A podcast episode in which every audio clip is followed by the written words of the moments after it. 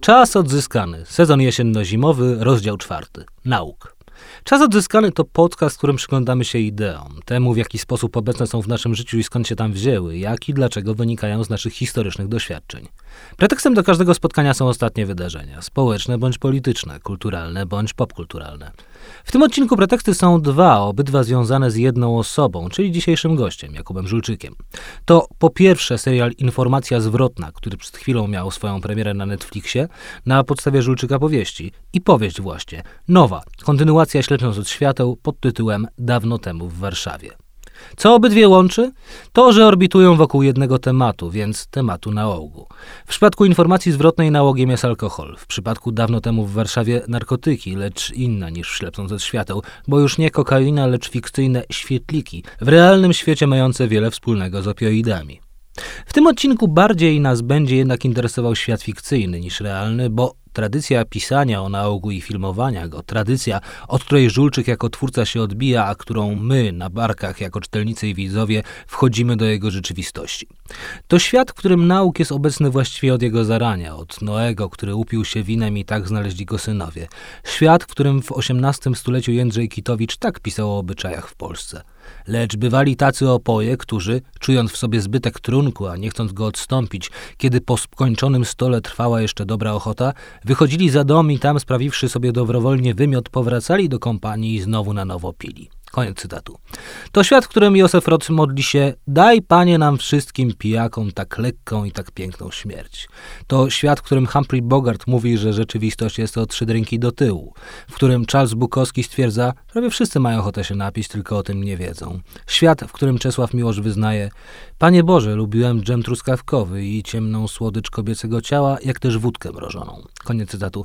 Świat, w którym znajdujemy się w pijackim widzie na drodze z Moskwy do Pietuszek z Wieniediktem Jerofejewem, który wymyśla koktajle takie jak łzy komsomołki.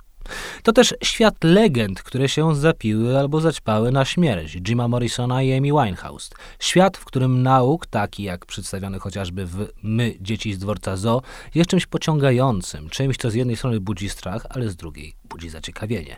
Ponad 20 wieków tradycji pisania o nałogach robi z odbiorcą kultury swoje. Ale w tych ponad 20 wiekach mnóstwa przecież nałogu nie wiedziano. Weźmy perelowskie filmy, których bohaterowie, polscy inteligenci, idą na bój z ojczyzną albo o ojczyznę, uzbrojeni we flaszkę gorzały. Są poharatani wojną i upokorzeni życiem w nowej rzeczywistości. Psychiatra u takich postaci jak grany przez Cybulskiego Maciek Chełmicki z Popiołu i Diamentu stwierdziłby przecież PTSD. Nauk, w tym wypadku nauk alkoholowy, to dla nich nie coś uwznieślającego, jakkolwiek sami by tak uważali, ale sposób radzenia sobie z psychicznym problemem, sposób, należy nadmienić, z góry skazany na niepowodzenie i wpędzający w jeszcze gorszy stan. Albo weźmy powieści takie jak Pod mocnym aniołem Jerzego Pilcha, klasykę polskiej literatury alkoholowej. Przecież jeśli z jakiegoś powodu główny bohater tej książki pije, to z takiego, że po upadku żelaznej kurtyny formacja inteligencka, z którą się identyfikuje, nie ma już takiego wpływu na świat, jaki miała przed 89 rokiem. Albo weźmy Skazanego na bluesa, film Jana Kidawy Błońskiego o Ryśku Ridlu, w którym narkotyki, dodatku marnej jakości, w istocie są erzacem światowej sławy, o jakiej polscy muzycy marzą i jakiej nie uzyskają. Przykłady można mnożyć. To, w jaki sposób nauk wygląda, od czego ludzie się uzależniają, ile to coś kosztuje, jakie reakcje wywołuje i jakie dziury w ludzkich wnętrzach pomaga załatać, jest nieodmiennie związane z epokami, w których żyjemy. I związane jest z nimi też to, jaką społeczną reakcję nauk wywołuje. Innymi słowy, czy jest podziwiany albo przynajmniej pociągający? Czy za biorącym czy pijącym ciągnie się aura artysty przeklętego, jeśli oczywiście wykonuje zawód twórczy, a nie jest fryzjerem albo dentystą, bo w ich przypadku nauk nie ma już tak pozytywnej otoczki? Czy panuje społeczne przyzwolenie na to, by się znieczulać albo podwyższać sobie ciśnienie? A jeśli tak, to na jaką chorobę choruje społeczeństwo, które takie przyzwolenie daje? Czy się z tą chorobą albo toczącą je zbiorową emocją pogodziło, czy jednak nie i ukrywa, że potrzebuje się z nią załatwić? Jakie ma inne sposoby na załatwienie się z nią? Może są to pieniądze, jak w informacji zwrotnej, a może coś jeszcze innego, a jeśli coś jeszcze innego, to co? To jeden z wielu tematów rozmowy z Jakubem Żulczykiem. Zapraszam Państwa do jej wysłuchania.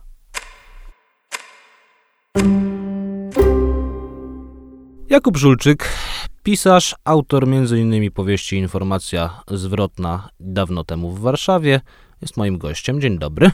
Cześć Wojtek, witam wszystkich słuchaczy bardzo serdecznie. Kiedy ty pierwszy raz przeczytałeś o piciu nałogowym? Albo w ogóle przeczytałeś o piciu i uznałeś, to jest coś ciekawego? To jest bardzo dobre pytanie. O, odpowiem trochę w stylu Lesława Maleszki. To jest bardzo ciekawe pytanie. No.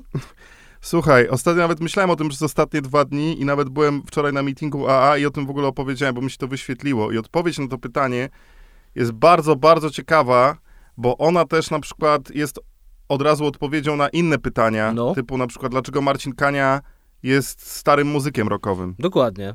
To jest w ogóle bardzo ciekawa odpowiedź. I już ci mówię, jak to się stało. Ym, jak miałem. Ile ja mogłem wtedy mieć lat? 7, 8, 9? Czyli jakoś koniec 80sów, początek 90sów. 91, 92. Aha. Nastąpił w moim życiu przewrót kopernikański, który polegał na tym, że ojciec kupił satelitę. Dobra. I na tej satelicie były, było Cartoon Network i MTV. Mhm. I mnie najbardziej interesowało MTV. I jakby rzeczą, która kompletnie mi, mnie zdetonowała wtedy, ja się zawsze interesowałem jakąś muzyką, płytami, kasetami, najpierw jako przedmiotami, potem jakimiś nośnikami w ogóle dźwięków i, i też, no też nauczyłem się czytać bardzo wcześnie i żyłem w ogóle w jakimś takim swoim wyimaginowanym świecie, ale kompletnie czymś, co zerwało mi kaptur yy, i było doświadczeniem absolutnie transcendentnym, było kiedy pierwszy raz usłyszałem na MTV jakby w ogóle muzykę rockową, taką jaka Mhm. wtedy była popularna, czyli tam Nirvanę, Metallicę, Guns N' Mhm. Roses, jakby Sepulturę, wiesz, plus jeszcze jakieś rapowe rzeczy, takie Public Enemy czy coś takiego.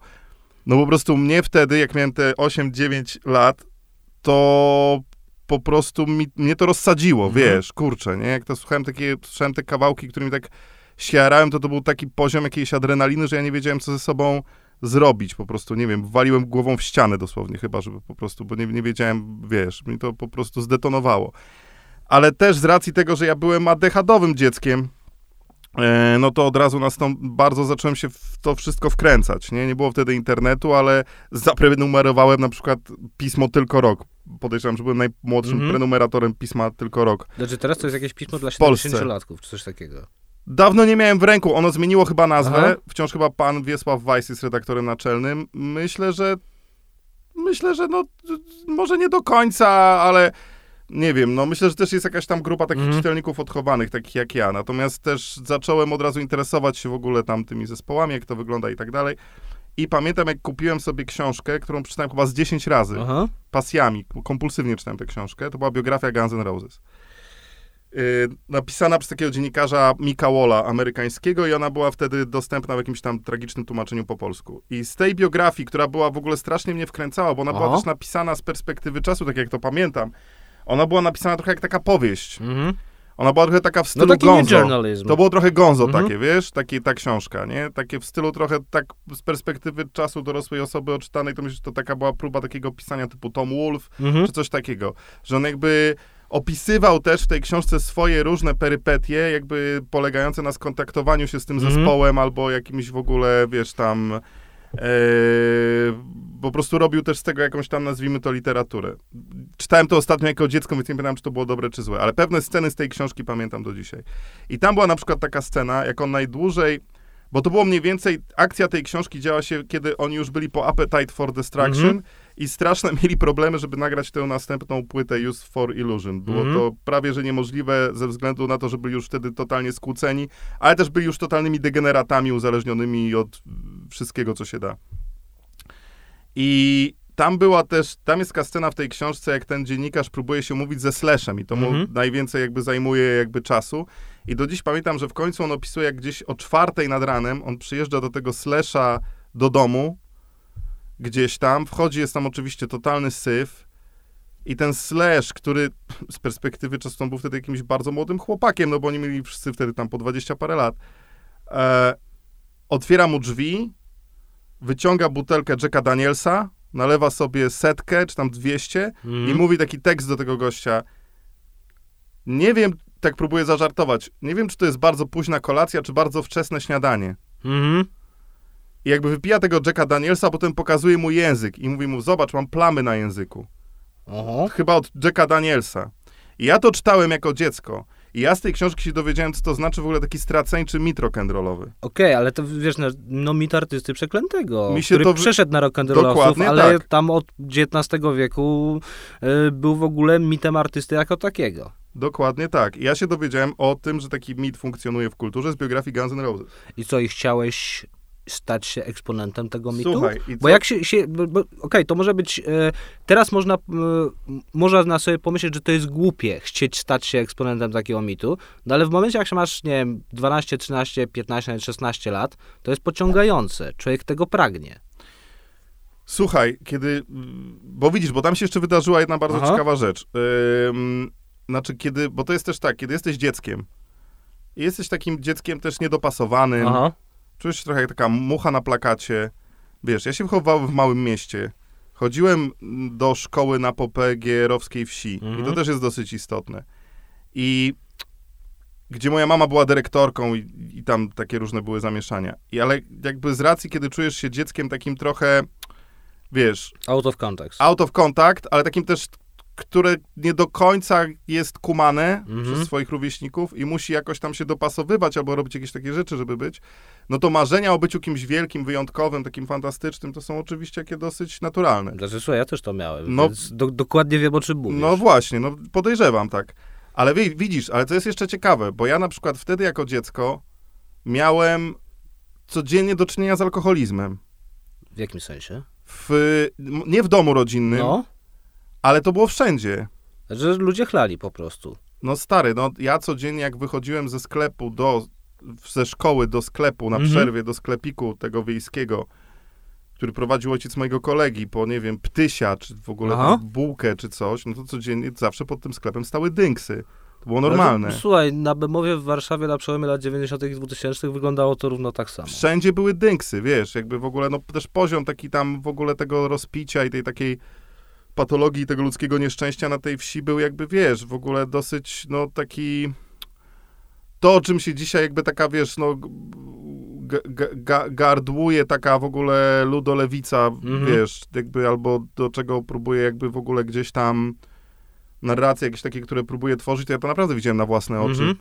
Wiesz, to, to, to, to chyba jeszcze takie opowiedzenie tego literackie jest jeszcze przede mną. Ale to było wszędzie, nie? Wiesz, facet, który budował moim rodzicom dom, pomagał Mhm. mojemu ojcu budować dom, taki pan, szef budowy, no to byli, wiesz, goście, którzy codziennie pili denaturat? Okej, dobra, teraz to się Więc- zmieniło. Teraz więc- remontowałem mieszkanie, więc też widziałem, że jak się pije od rana. Więc wiesz, więc ja miałem już jako dziecko, widziałem i to było normalne, to była część rzeczywistości. Że są goście, którzy muszą pić codziennie, wiesz, 90% Mhm. brudny alkohol, żeby funkcjonować. I teraz widzia- to jest ciekawe, Wojtek, Dobra, wiesz. a ty widziałeś wtedy jakąś korelację między tym slashem a No tymi właśnie, do panami? tego chcę dojrzeć. Dla mnie nie było żadnej korelacji. Aha. Żadnej. Bo to była jakaś codzienność, a tamten gość był gwiazdą rocka. To. I bardzo wcześnie złapałem taką w ogóle, wiesz, sytuację, że jeśli jesteś kimś wyjątkowym, Mhm. albo jesteś, nazwijmy to artystą, albo jesteś kimś właśnie, wiesz, nad, obdarzonym jakimś Mhm. talentem, nie? To, a ja też byłem takim dzieckiem, któremu mówiono dosyć wcześnie, że ma talent jakby Mhm. do Składania wiesz, słów. Do, do, do pisania. To wychodziło ewidentnie. Zwłaszcza, że na niczym innym nie umiałem się w ogóle skupić.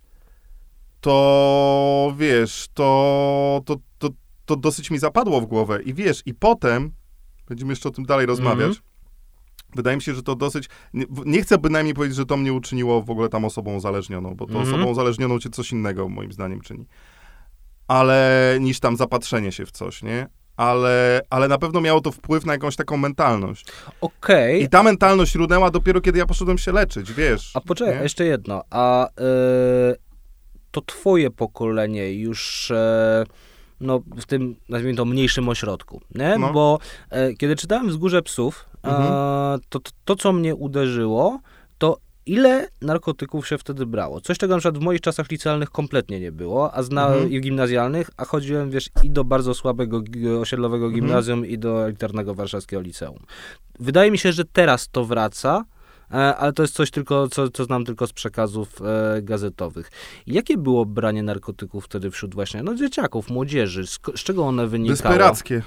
A desperackie dlaczego? Dlatego, że no future? Znaczy też zależy, bo to ja miałem kontakt jakby z dwoma trochę warstwami, Aha. bo ja chodziłem do liceum w Olsztynie, No. które było trochę większym miastem wojewódzkim.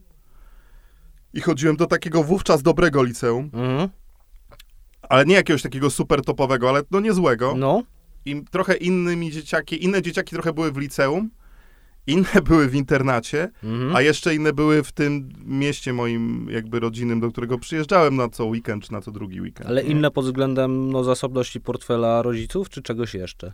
Yy, inne pod względem jakiegoś takiego w ogóle stanu ducha i stanu umysłu. Aha. No bo jeśli wyjechałeś z tego małego miasta, już siedziałeś w tym internacie, to, zra, to, to jakby już świadczyło, że to z jakiegoś powodu w ciebie zainwestowano. Mhm. No tak. Że na przykład dobrze uczyłeś się w szkole Mhm. i ci rodzice jakoś tam w ogóle pchali cię po to, żebyś na przykład do, coś zdobył w domyśle, jakiś Mhm. na przykład awans klasowy, tak? Żebyś gdzieś poszedł. A ci, którzy byli już na miejscu, to na przykład trochę inaczej na to patrzyli, bo byli, niektórzy byli wyluzowani, bo byli w ogóle z dobrych Mhm. rodzin i tak dalej, więc to, to było różne.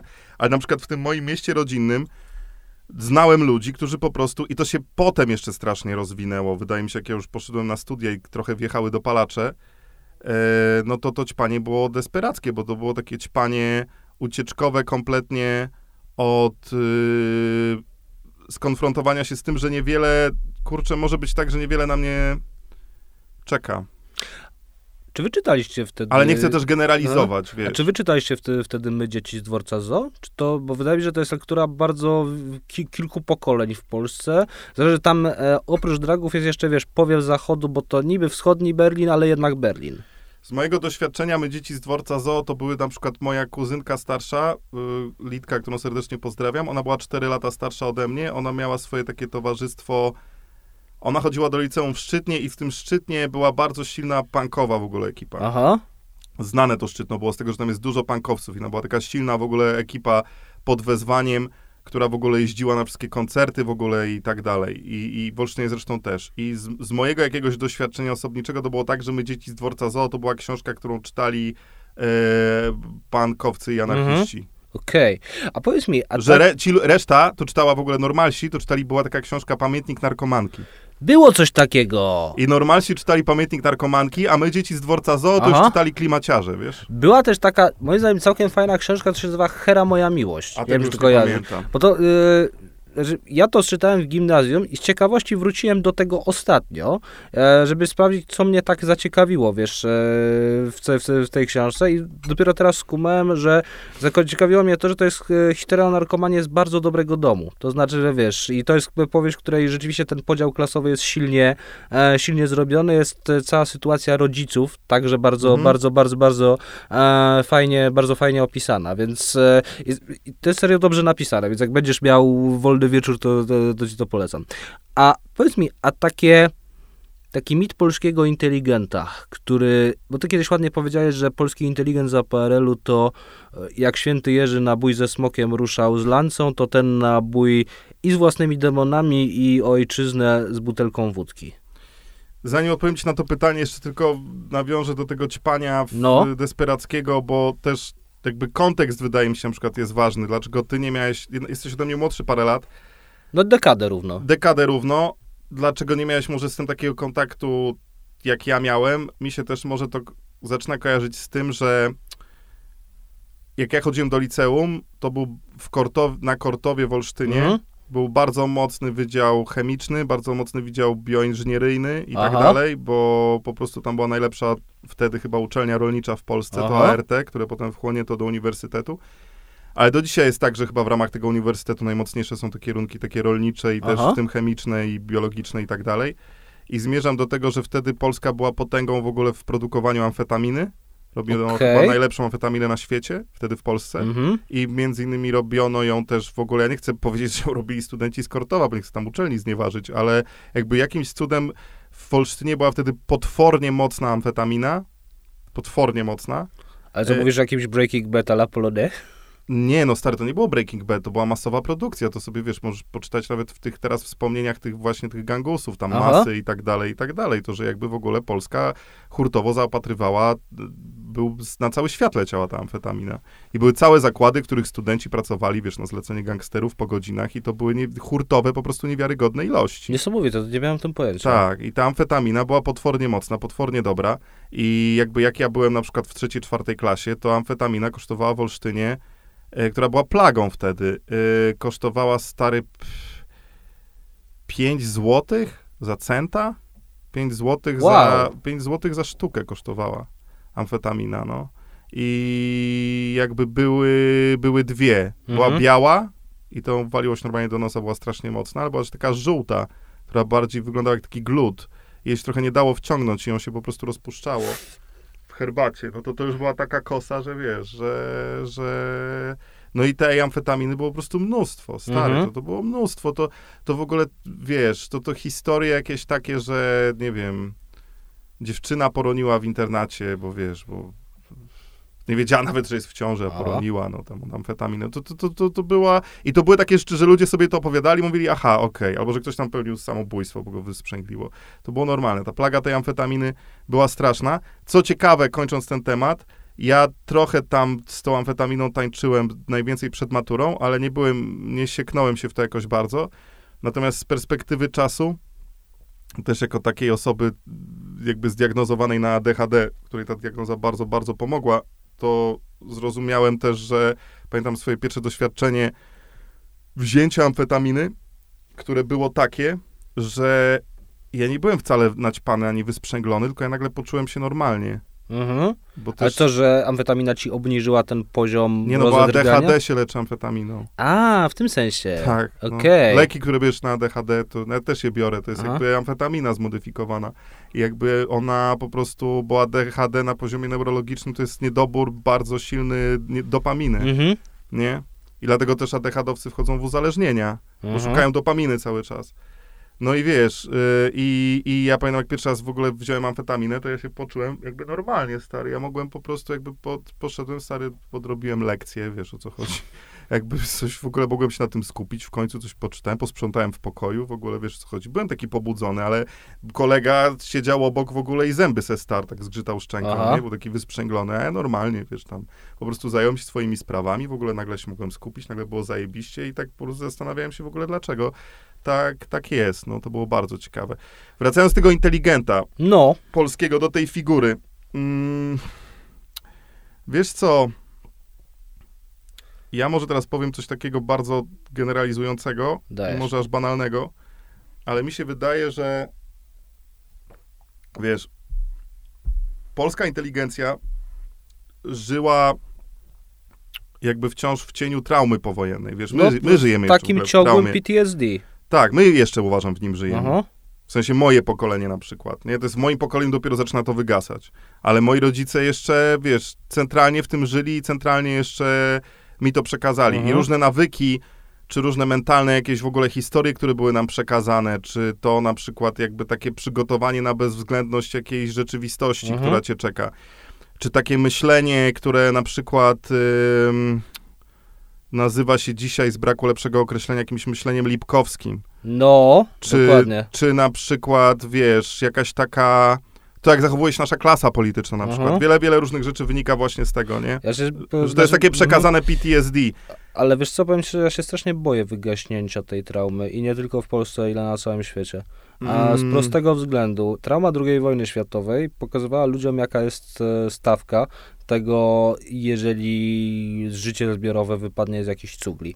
W momencie, w którym tej traumy nie ma, w którym tylko po prostu wiesz, czym była wojna, bo widziałeś ją na obrazkach, a nie odziedziczyłeś czegoś, co się zakorzenia Mhm. w tobie psychicznie, to nie masz pojęcia, jaka jest stawka. I jak patrzę na przykład teraz na to, co się dzieje a w przy okazji ataku Hamasu na Izrael i widzę ludzi, którzy nie, wi- wiesz, yy, po prostu uznają to za coś, co się dzieje, jakiś obrazek, Mhm. który widzą na ekranie telewizora czy komputera i nie rozumieją stawki, jaka, jaka z tego wynika, to mnie to przeraża.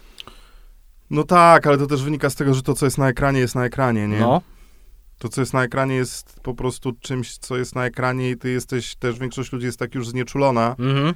Jakby wiesz, no też Ukraina tak bardzo ludzi przeraziła, bo po prostu była blisko. Tak. I namacalną nagle No rzeczą zamiedzą, no. wyobrażeniową stało się to, że tak zaraz jak, jeśli rzeczywiście ten rok temu jeszcze się, wszyscy nagle dostali jakby totalnej nerwicy lękowej, Tak. bo tak naprawdę się okazało, że ten Putin jest tak silny, jak się odgrażał, że jest, to a jeszcze nie daj Bóg, Amerykanie nas wystawią tak, jak nas Mhm. wystawili, to to zaraz będzie tutaj. A, a jednak Izrael jest dalej. Mhm. I ja wiem, że to jest trochę brutalne, ale wydaje mi się, że to jest też taka mentalność ludzi. Ja się z tobą zgadzam, że jakby oczywiście we must never forget. Natomiast mówiąc te, o tej traumie, o tym PTSD, ja mówię trochę o czymś innym. Mhm.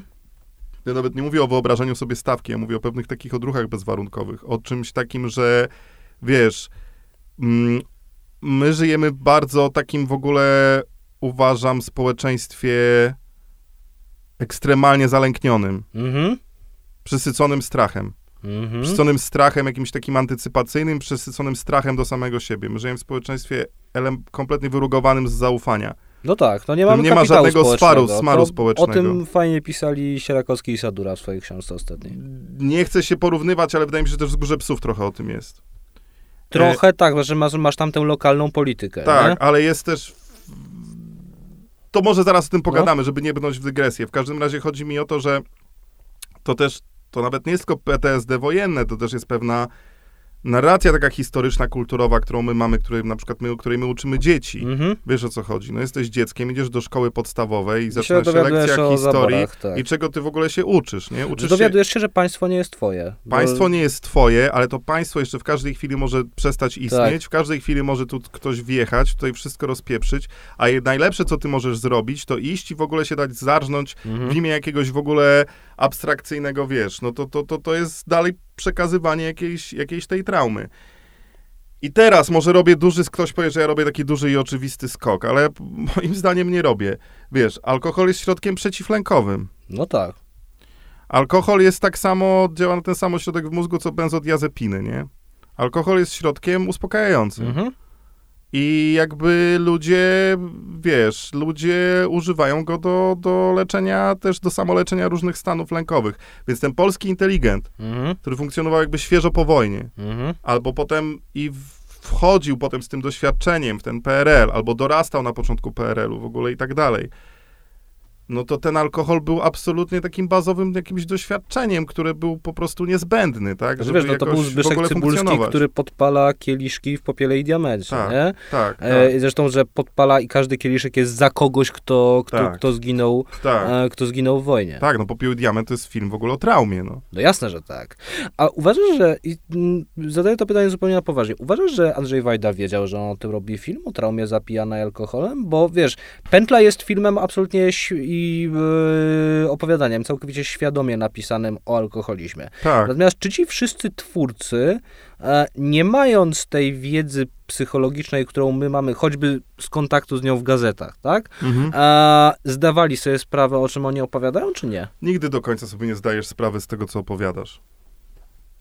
Zawsze jakby To prawda, bierzesz, wiesz, bardzo dużo procesu twórczego jest nieintelektualne. wiem.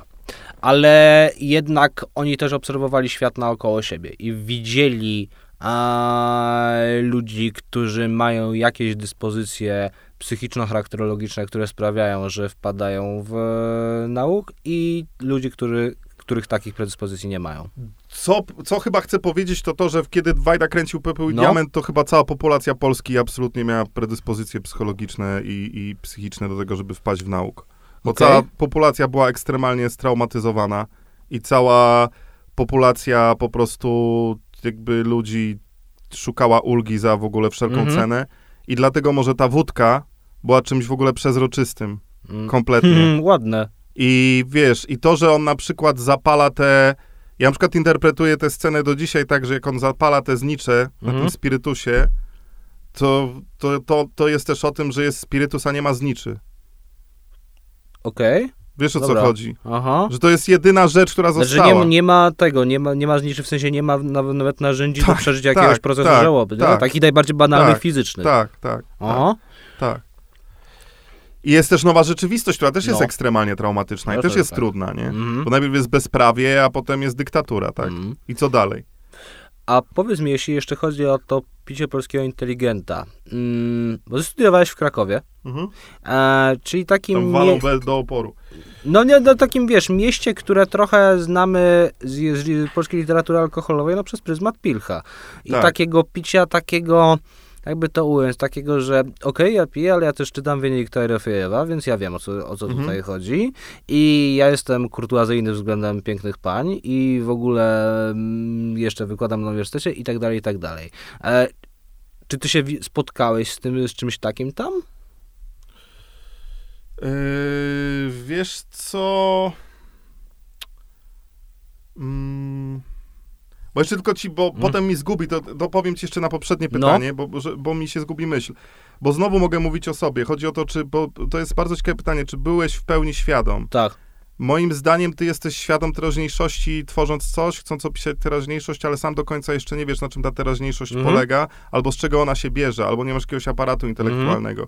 I ja miałem coś takiego na przykład, że pisałem książkę Wzgórze Psów, No. wziąłem ją, napisałem ją, napisałem i skonstruowałem ją tak naprawdę w większości nie z czegoś, co było intelektualne, tylko z czegoś, co było namacalne, Mhm. z czegoś, to widziałem. Oczywiście to przeciągnąłem i wyolbrzymiłem i no bo w moim mieście nie było żadnego uboju rytualnego, tak jak był w, we Wzgórzu Psów, y, tam jakichś bandytów, którzy coś zrobili.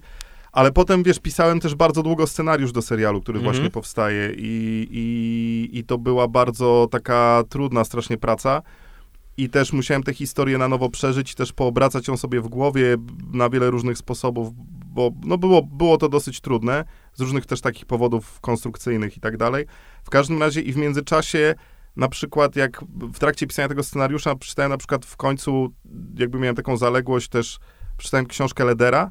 Przeciwna rewolucja. Tak, No. tak, tak. I nagle czytając tę książkę, która swoją drogą wydaje mi się, to jest niesamowite, że go ci w ogóle pisowcy nie zabili, bo ta teza, którą on tam stawia, główna, że No. w pewnym sensie ten Holokaust był też czymś, odpowiedzią na jakąś ukrytą potrzebę, no jest to naprawdę, powiem ci, bardzo... Ale wiesz, że taką samą s- tezę stawia Ziemkiewicz e, w Polactwie. To znaczy, że Ziemkiewicz bardzo dużo tez, które potem Leder wykorzystuje, oczywiście na o wiele lepszym poziomie, aniżeli to Ziemkiewicz, prawda, tak? to prawda, to E, prawda. A jeśli jeszcze chodzi o Andrzeja Ledera, był gościem w tym podcaście w poprzednim sezonie. Tak, tak. Pozdrawiam serdecznie, nie poznałem nigdy, bardzo chciałbym, mam mnóstwo takiego szacunku i moresu do tej postaci. Natomiast y, co mi się wydaje, to to, że czytałem tę książkę i mówię, kurde, ja... To jest bardzo poważna, w ogóle piękna w ogóle książka, ale to, co tam jest na poziomie takim esencjonalnym, to ja No. o tym właśnie napisałem ten swój Mhm. kryminał 800-stronicowy. Mhm. Dokładnie o tym. O pewnym takim pęknięciu, o braciu za, braku zaufania Mhm. i o tej takiej ciągłej potrzebie tych takich rytuałów krwi Mhm. które po prostu, że odbywają się w tym polskim społeczeństwie. Nie? I o tej historii tego rytuału krwi. Więc ja, do, ja to, co już zrobiłem, dopiero czytając tę książkę, dostałem, jakby mogłem sobie zinte, zintelektualizować. Mhm. Ale ja nie byłem tego świadom na poziomie takim, wiesz... Znaczy, słuchaj, rozumiem cię znakomicie, bo miałem tak w te wakacje, jak No. właśnie nagle zrozumiałem, o czym pisze powieść, a nie wiedziałem tego. A to są wspaniałe momenty. No tak, tylko że wiesz, tak po prostu zacząłem sobie i myślałem, że robię coś mega nowatorskiego, Mhm. a potem okazało się, że pewien grecki historyk zrobił to kilka tysięcy lat temu, no ale się zdarza. Mi się wydaje, że trzeba w ogóle pozbyć y, się zupełnie ym, w ogóle pragnień nowatorstwa. Tak uważasz? Tak, absolutnie. To jest coś, co cię może kompletnie sparaliżować. Okej. Jedyne, na co trzeba uważać, to trzeba uważać na to, em, wiesz, dlaczego zawsze Beatlesi się śmiali z Ringo Stara, nie? Bo No. Ringo Starr, jak próbował swoją piosenkę skomponować, zawsze komponował taką, która już istniała. I oni się totalnie mieli z niego bekę, że Ringo Starr przychodził i mówi, słuchajcie, jest piosenka i grał coś, co po prostu już było, nie? Mhm. Ale też czasami tak jest, nie? Czasami masz coś takiego, że zapomniałeś, że coś Tak. słyszałeś, coś przerobiłeś.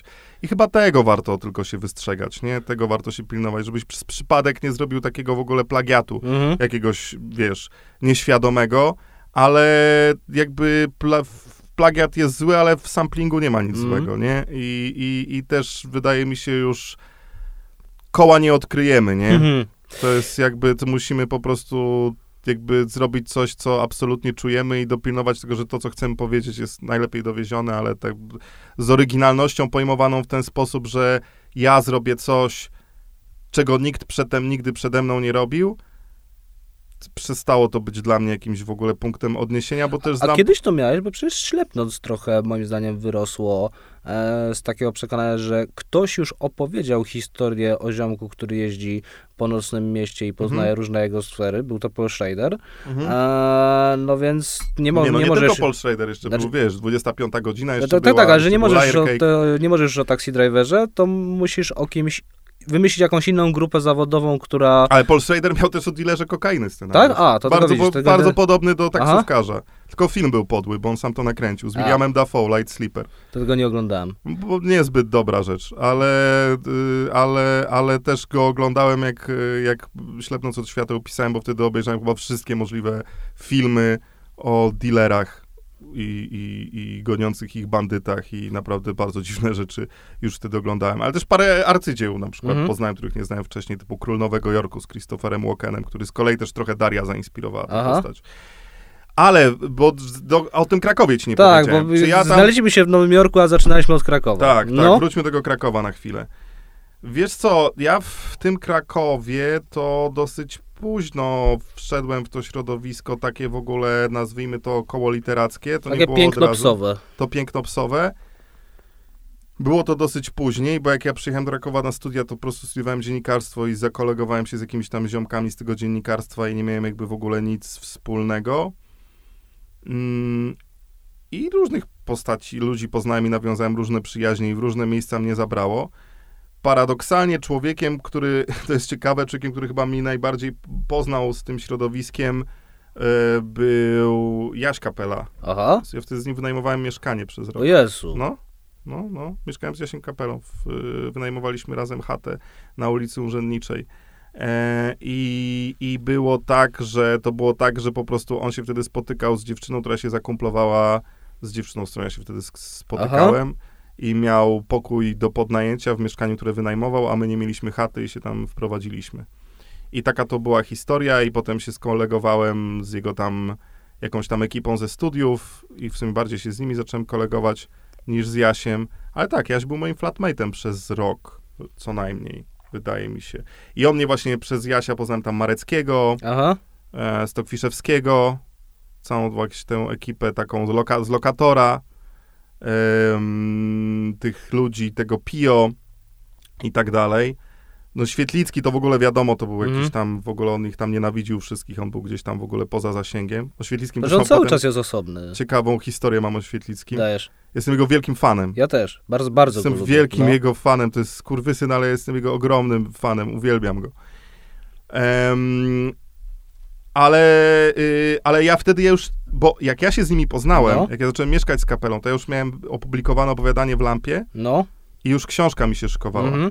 No bo ja zadebiutowałem kompletnie nawiązując jakichkolwiek relacji No, no. z jakimkolwiek środowiskiem literackim. Ja zadebiutowałem z dupy, ja wysłałem po prostu tekst do lamp. I wtedy już oni tak na mnie dosyć dziwnie patrzyli. Bo było coś takiego, że dobra, ty mieszkasz w tym Krakowie, ale wydajesz Szudunina i w ogóle o co ci chodzi. Aha. Że jakby takie, no dobra, dobra, ale w ogóle ty jesteś jakiś... I ja też byłem takim chłopakiem, który się interesował muzyką, jakby nowoczesną, który się interesował hip-hopem, który się interesował popkulturą, który się interesował jakby różnymi rzeczami, który czytał głównie amerykańską Mhm. literaturę, który czytał jej dużo po angielsku. No takie miałem zajawki, wiesz, też miałem 20 wtedy 2 lata, nie oszukujmy się, byłem dzieciakiem.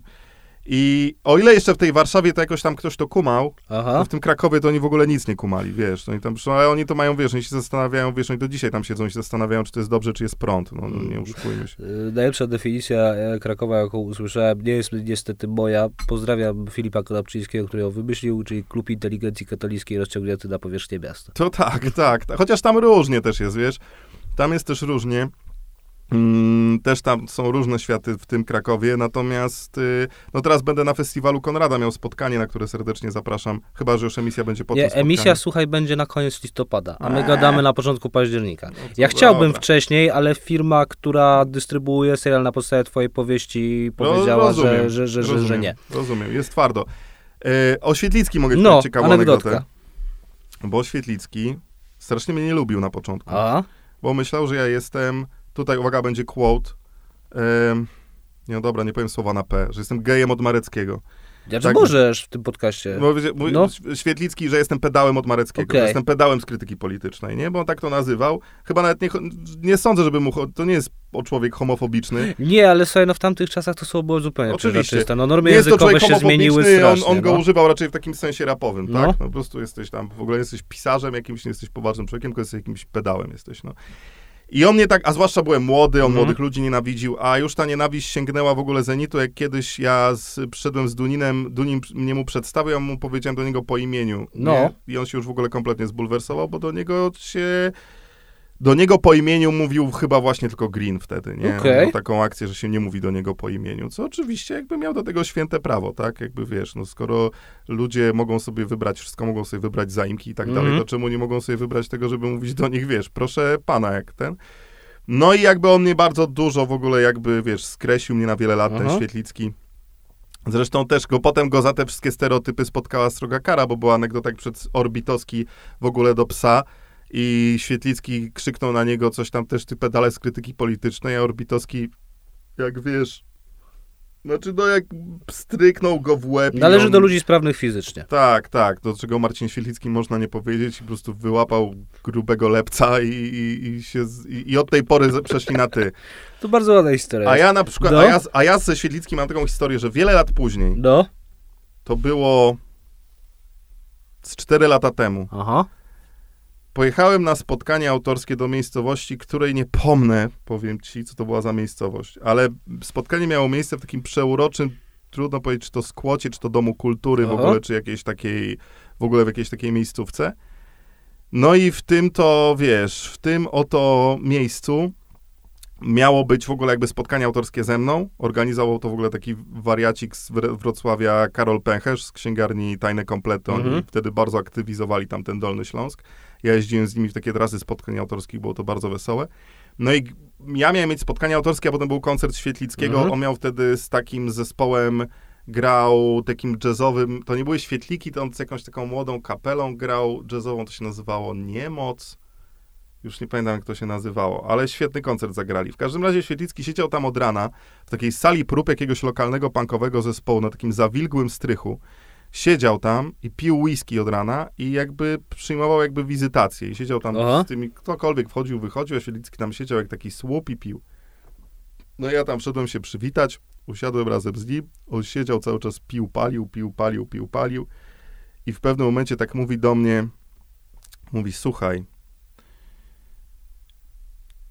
obejrzałem ten serial Belfer, mówi do mnie. Ja mówię, no. On mówi, świetny. Świetny. Naprawdę świetny.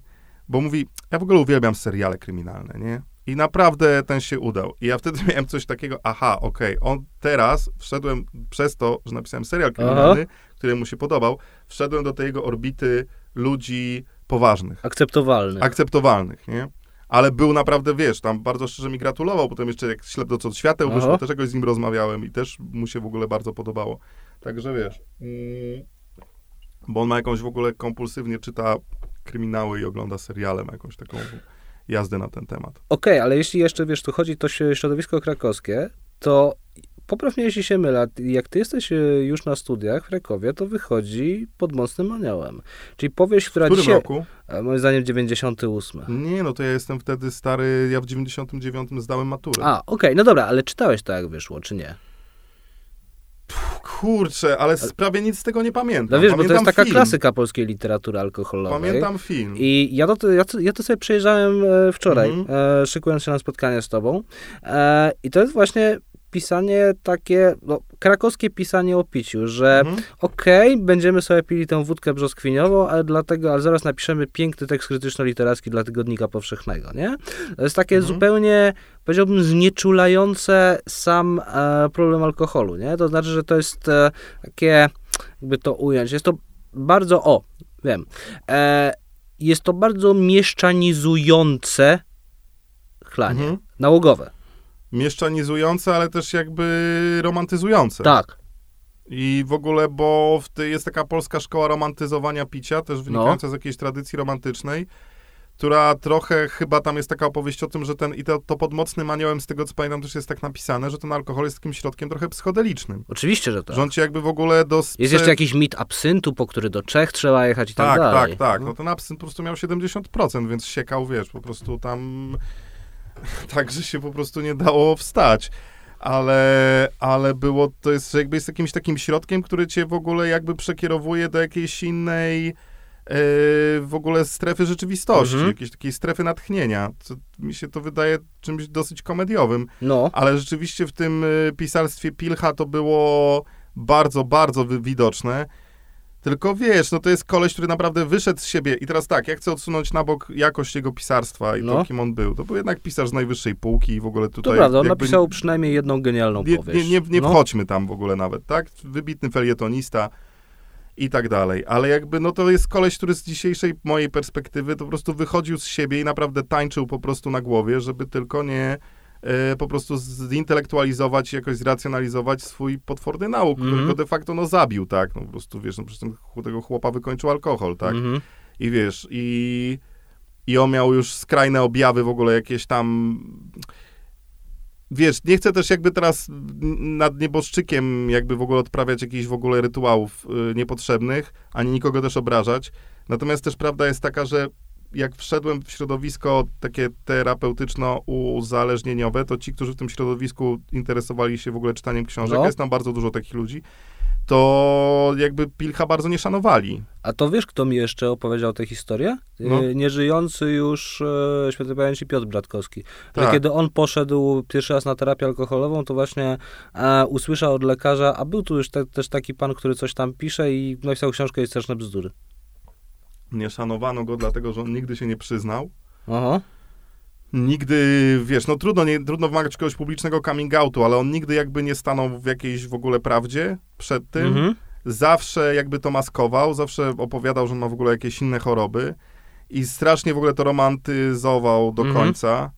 I strasznie jakby w ogóle pisał mnóstwo takich tekstów, w których w ogóle ten alkohol jakby bardzo, bardzo czarował. Mhm. I trochę też go uważano za takiego autora w pewnym sensie w ogóle szkodliwego, ale Aha. który też w ten polski, romantyczny, taki krakowski sposób tworzył jakiś po prostu straceńczy mit. Czyli wracamy Mhm. do początku naszej rozmowy, no, że po prostu jakby okej, żula to zabije, dynksa to zabije, ale ciebie to uskrzydli. Mhm. Wiesz, tobie to da jakiś w ogóle świetlny miecz, kurczę, Mhm. nie? To cię w ogóle wprowadzi na jakieś w ogóle wyżyny, nie? Słuchaj, Wiesz, to jest, a to jest przykre, wiesz, no bo Pilch na przykład jakby nie pił, to by może dostał Nobla, no.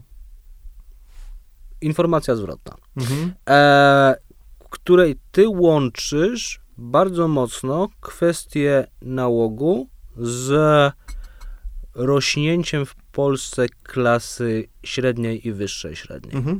E, ja to e, rozumiem na pewnym poziomie jako osoba uzależniona od papierosów, ponieważ e, ja wiem, co mi fajki dają i Mhm. najlepiej to odczuwam w długich podróżach. Znaczy one mi Mhm. dają gigantyczne poczucie bezpieczeństwa, to znaczy to, że ja wiem, co zrobię, jak wyjdę z Mhm. lotniska, nie wiem, jak będę na cholernym drugim końcu świata, wiem, że zapalę sobie tego papierosa. Mhm. Mogę nie wiedzieć, co zrobię, jakie będą kolejne kroki, ale wiem, że ten fajek będzie i to mnie jakoś e, postawi, Mhm. e, postawi do pionu. No i tak samo rozumiem, że można, znaczy, rozumiem, że sam tak traktuję pieniądze, jako coś, co ma mi zapewniać poczucie bezpieczeństwa. Bezpieczeństwa, no. Tak, znaczy, że Mhm. one są po to, żeby były i żeby o nich nie myśleć, wiesz, No to ja też, ja też tak traktuję No. pieniądze, no. E, jakbyś mógł opowiedzieć o tym, jak według ciebie się rozwijało to takie polskie uzależnienie w ramach tego, Mhm. że ludzie no nagle się bogacą, ale to bogactwo jest zbudowane, wiesz, na ruchomych piastkach, na glinie i może zaraz się rozpieprzyć.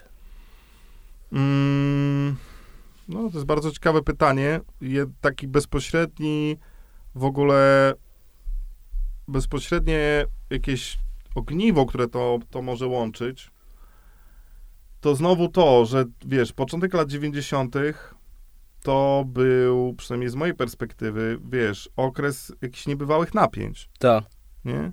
Bo runęło coś, co musiało runąć, ale coś, co jednak jakiejś dużej części społeczeństwa dawało jakieś minimum, w ogóle jeszcze Mhm. jakieś pozory jakiegokolwiek tam bezpieczeństwa.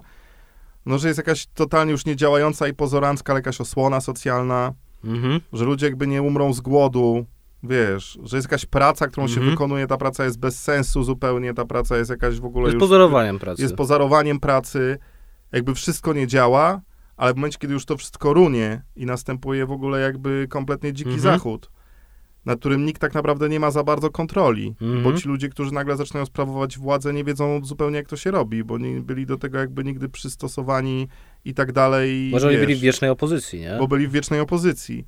Do tego jeszcze, wiesz, kątem, bokiem zaczyna się dziać coś bardzo w ogóle takiego dla ludzi dziwnego, czyli następuje wyprzedaż majątku państwowego, tak? Albo grabież, zależy w ogóle jak to powiedzieć. No, ale u nas też się na mniejszą skalę zdarzyło to, co się zdarzyło w Rosji, tylko że Mhm. w pewnym momencie to zatrzymano, tak? Nie, no jednak u nas nie było oligarchów nie, nie, no nie, by, nie znaczy no jakaś tam oligarchia się wykształciła. No ale, no ale nie mieliśmy rodziny Borysa Jelcyna. No nie mieliśmy rodziny Borysa Jelcyna, tak, bo, ale no. też po prostu w pewnym momencie to tam w 93 Mhm. bodajże, nie chcę głupoty powiedzieć, ale zostało to zatrzymane No tak. ogromnymi protestami, tak, jakby ukrócone na pewien sposób. W każdym razie była to rzeczywistość znowu, wiesz, ciężka, trudna, jakby stresująca, jakby traumatyzująca i tak dalej. I, I znowu ten alkohol po prostu stał się takim środkiem uspokajającym Mhm. wydaje mi się, na dłuższą metę. Stał się środkiem uspokajającym, to jest jedna rzecz, bo też znowu ja uważam, jestem z tej szkoły Gabora Mate, że ludzie się uzależniają do poczucia ulgi. No, Ludzie się nie uzależniają. Wiesz, jest taki, bo też jakby tytułem takiego wyjaśnienia, jest jakiś taki mit w Polsce. no. A propos picia alkoholu, Mhm. że alkoholik, alkoholikiem zostaje się tak. Pijesz, pijesz, pijesz, pijesz, pijesz, pijesz, pijesz, pijesz, pijesz, I w końcu się pijesz, pijesz, pijesz i w końcu pijesz tyle, że zostajesz alkoholikiem. No jest to absolutna nieprawda.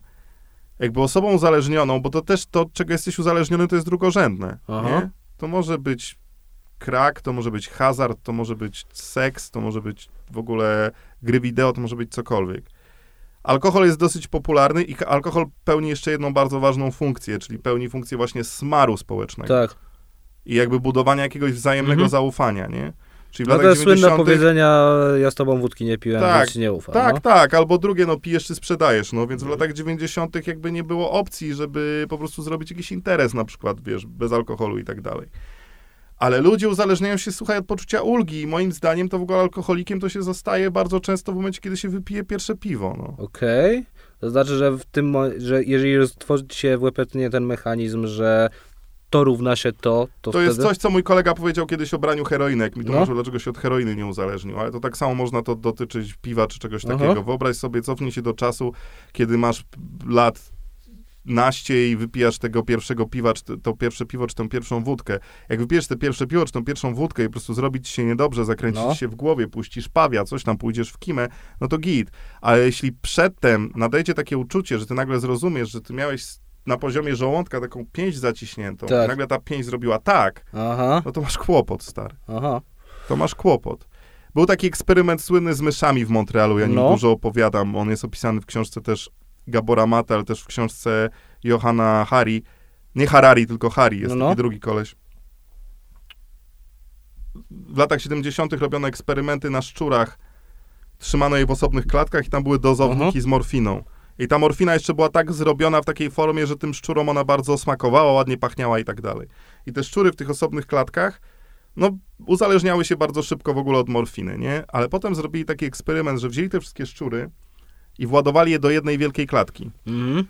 No i w tej klatce jeszcze porobili im jakieś zabawki, na jakiś kolor pomalowany, pomalowali te klatki w ogóle, żeby tym szczurom było fajnie. W każdym razie te szczury mogły z powrotem prowadzić życie społeczne, Aha. być stadem i robić to, co szczury robią, szczurzyć się tam, coś bawić się, spędzać czas w ogóle i tak dalej. Szczury są w ogóle bardzo takimi zwierzętami e, frywolnymi. Okej. Bardzo lubią się bawić. E, Seks lubią uprawiać dla przyjemności i tak dalej. Są podobne do ludzi w wielu aspektach. I żaden z tych szczurów nie spojrzał nawet w stronę tej morfiny. A powiedz mi jeszcze jedną rzecz. A picie jako pewien wyznacznik statusu, jako coś, co ci dodaje pewnej klasy. Bo. e, Picie określonych rodzajów alkoholu. Dokładnie, Tak. e, bo jest moim zdaniem, e, bo dwie postaci e, ze, ze Ślepną ze świateł i z dawno temu w Warszawie, moim zdaniem Hmm. zawdzięczają e, wiele dwóm innym postaciom literackim. Mhm. Możesz się ze mną nie zgodzić? Znaczy Mhm. Dario jest dla mnie, jego ojcem jest e, Judge Holden e, z McCarthy'ego. Bardzo, bardzo A- się zgadzam, oczywiście.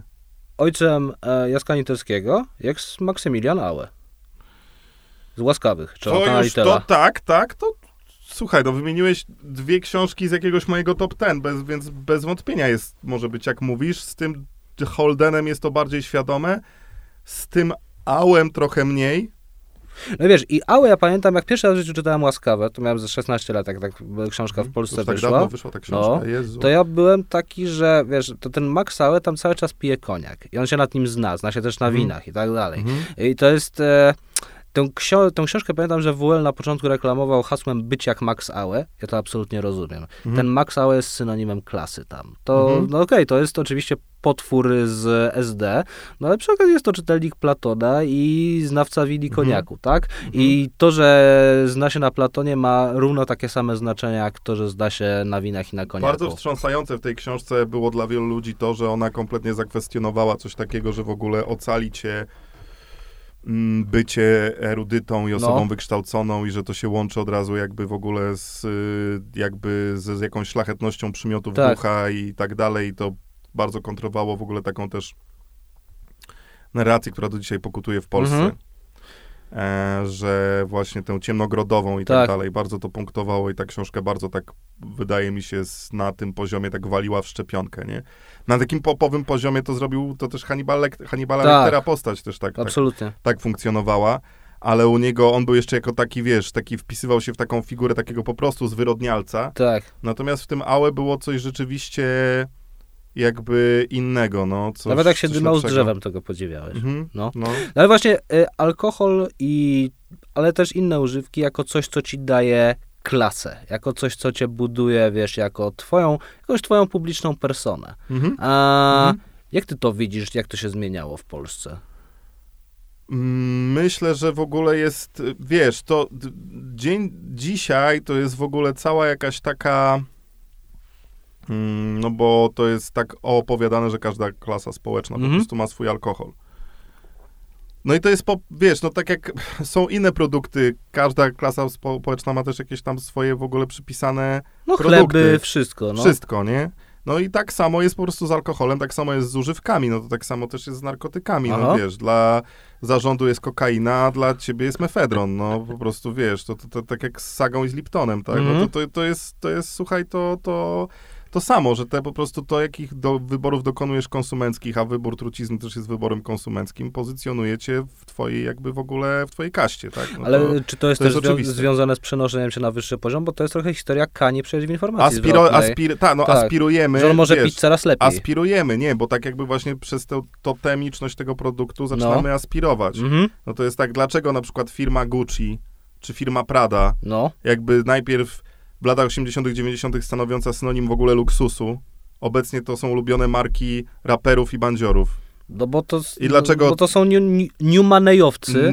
Newmanejowcy, ale No. też są symbolem tego statusu, symbolem tego awansu, Mhm. symbolem tego w ogóle pójścia, wiesz, pójścia jeszcze wyżej, nie? To jest Mhm. tak jak raper, raper Malik Montana mówi, że nagle, że to już Gucci to jest w ogóle wieśniactwo, że to w ogóle jest, wiesz, że to, to, to już jest ten, że on ma jeszcze jakieś tam w ogóle, jedzie jeszcze wyżej. I to jest tak samo, dokonujesz awansu przez totem? Mhm. Pijesz lepszy alkohol, żeby na ciebie w ogóle inaczej patrzono. Zaczynasz znać się na winach, uzurpujesz sobie znanie się na winach, co moim zdaniem też to jest jakieś to sommelierstwo i tak dalej, to jest jakiś w ogóle ten wielki, moim zdaniem akurat farmazon, no ale... Nie, słuchaj, to, to działa. To znaczy, y, to akurat teraz powiem naszemu... Znaczy jest dobre wino i jest Nie, nie. gorsze wino, y, oczywiście. Nie? Naszemu wspólnemu koledze, czyli y, Adamowi Balczakowi, którego ty znasz z Netflixa, Mhm. który był teraz świadkiem na moim ślubie i zafundował mi wspaniały wieczór kawalerski, w ramach którego była wizyta w winnicy. Był tam wspaniały kurs właśnie winiarstwa. Sommelierski? Było super, serio. Okej, może to moje tutaj, wiesz, mój straight edge'owy hardcore się włączył, natomiast oczywiście, że to funkcjonuje, tylko dzisiaj wydaje No. mi się też ba- od jakiegoś czasu jest to absolutnie też taka robota no, działów marketingowych. Aha. Że działy marketingowe poszczególnych produktów jakby funkcjonują na takiej zasadzie, że jakby wzięły ten jakby ten też polski taki ten resentyment klasowy, Mhm. tę potrzebę awansu w ogóle i tak dalej i jakby operują na tym. Mhm. I da, nie do, tak, oczywiście tak się sprzedaje produkty premium, ale teraz też jest cała moda na produkty ze średniej półki, które udają produkty premium. A słuchaj, a e, bo ty mówiłeś, że nie do końca się wie, jak się pisze, to o czym się pisze Mhm. i jaką emocję społeczną się rozpoznaje. A, zgadzam się z tym. Moim zdaniem sukces ślepnący światła wynikał z tego, że ty genialnie rozpoznałeś emocję społeczną, która wtedy była. To było w chuj zmęczenia w Polsce. Tak. Ludzie tak. byli potwornie Tak. zmęczeni, nie? Tak. E, jaką ty emocję rozpoznajesz dawno temu w Warszawie? Powiedziałem przed nagraniem, że e, s, przez tę książkę ja wstałem i zasnąłem w koszmarnym nastroju wczoraj i obudziłem się dzisiaj w koszmarnym nastroju. Ekstremalny lęk i niepewność. Aha. Ekstremalne w ogóle takie już, kurcze, potrzebę bezpieczeństwa za, za, za wszelką cenę. Ale z drugiej strony też takie w ogóle wyczerpanie tym na zasadzie i co jeszcze. No. I, i strach przed tym, że na przykład wróci COVID, Aha. nie? I, I taka w ogóle, wiesz, no, wydaje mi się, że COVID był takim momentem granicznym, w którym po prostu już przestało być yy, jakieś elementarne zaufanie do rzeczywistości, Mhm. które ludzie mieli, mogło bardzo już tak posypać się w, w drzazgi Mhm. od tego momentu. No Okej. a po covid od razu Ukraina i, i, i, i wiesz, i, i taki w ogóle, a nawet wiesz co, to nawet nie jest lęk, to jest coś No. więcej. Jakby to jest y, zbiorowy defetyzm. Że przekonanie, że będzie tylko gorzej Tak, tak, tak, tak. i takim... Które ja widzę wszędzie, stary, no wszędzie. No ja w ogóle bardzo trudno jest, jakby to nawet widać po, bez, po kampanii wyborczej, która tak, gdy gadamy, to ona trwa, jak Mm. nasza rozmowa się To, to już ukaże, będzie, dawno będziemy po. w Nowej Polsce, albo nie będziemy w Nowej Polsce.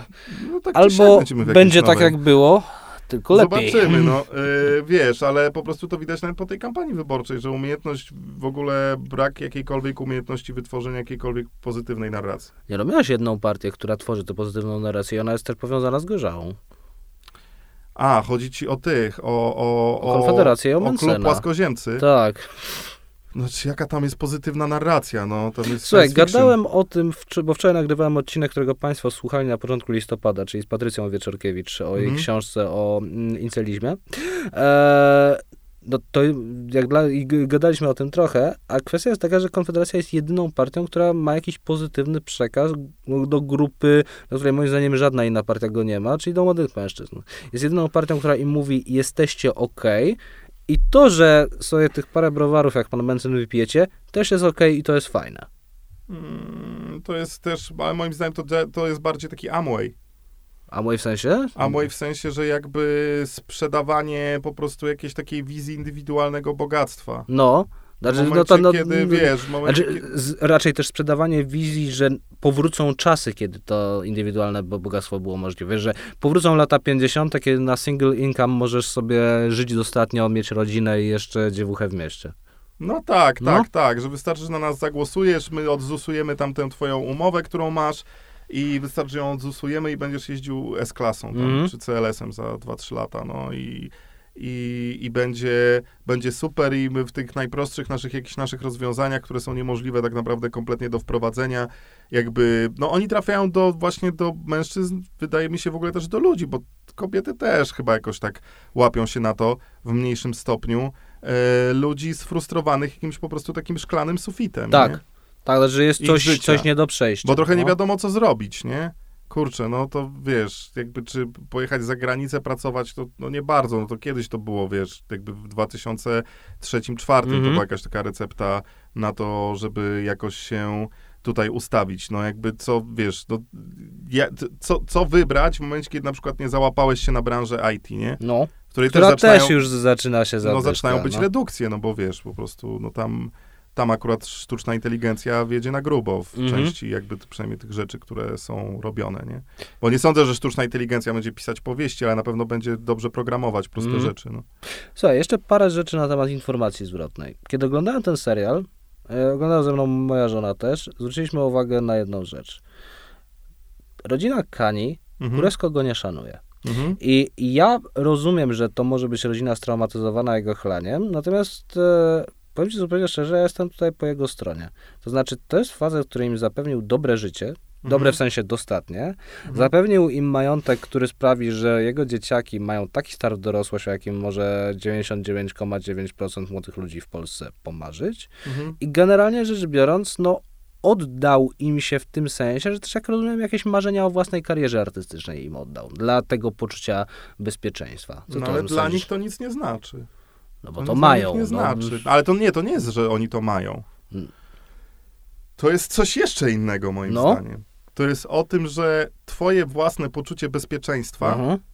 o którym my tak rozmawiamy, Tak. bo jakby osoba DDA, to też jest osoba z ekstremalnie zaburzonym Mhm. poczuciem bezpieczeństwa, która w ogóle nie potrafi jakby o nic oprzeć się w rzeczywistości. I to jest jakby sedno jakiejś, jakiegoś jej w ogóle doświadczenia i, i niedopasowania Mhm. jej w rzeczywistość, nie? Bo nagle się okazuje, że to, że masz ekstremalne poczucie zaburzone bezpieczeństwa, nie ma związku z tym, czy tata ma 10 mieszkań. Żadnego. Aha. Nie ma żadnego z tym związku, bo w momencie, kiedy jakby ty żyjesz codziennie w ogóle w strachu, że nie wiesz, co ten tata zrobi, Aha.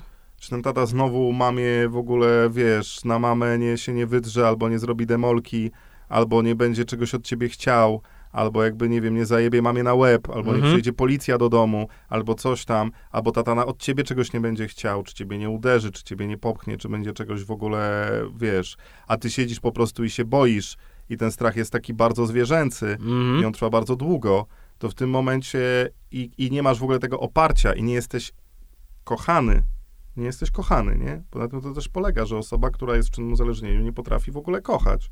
Nie potrafi jakby obdarzyć nikogo jakimś takim w ogóle uczuciem.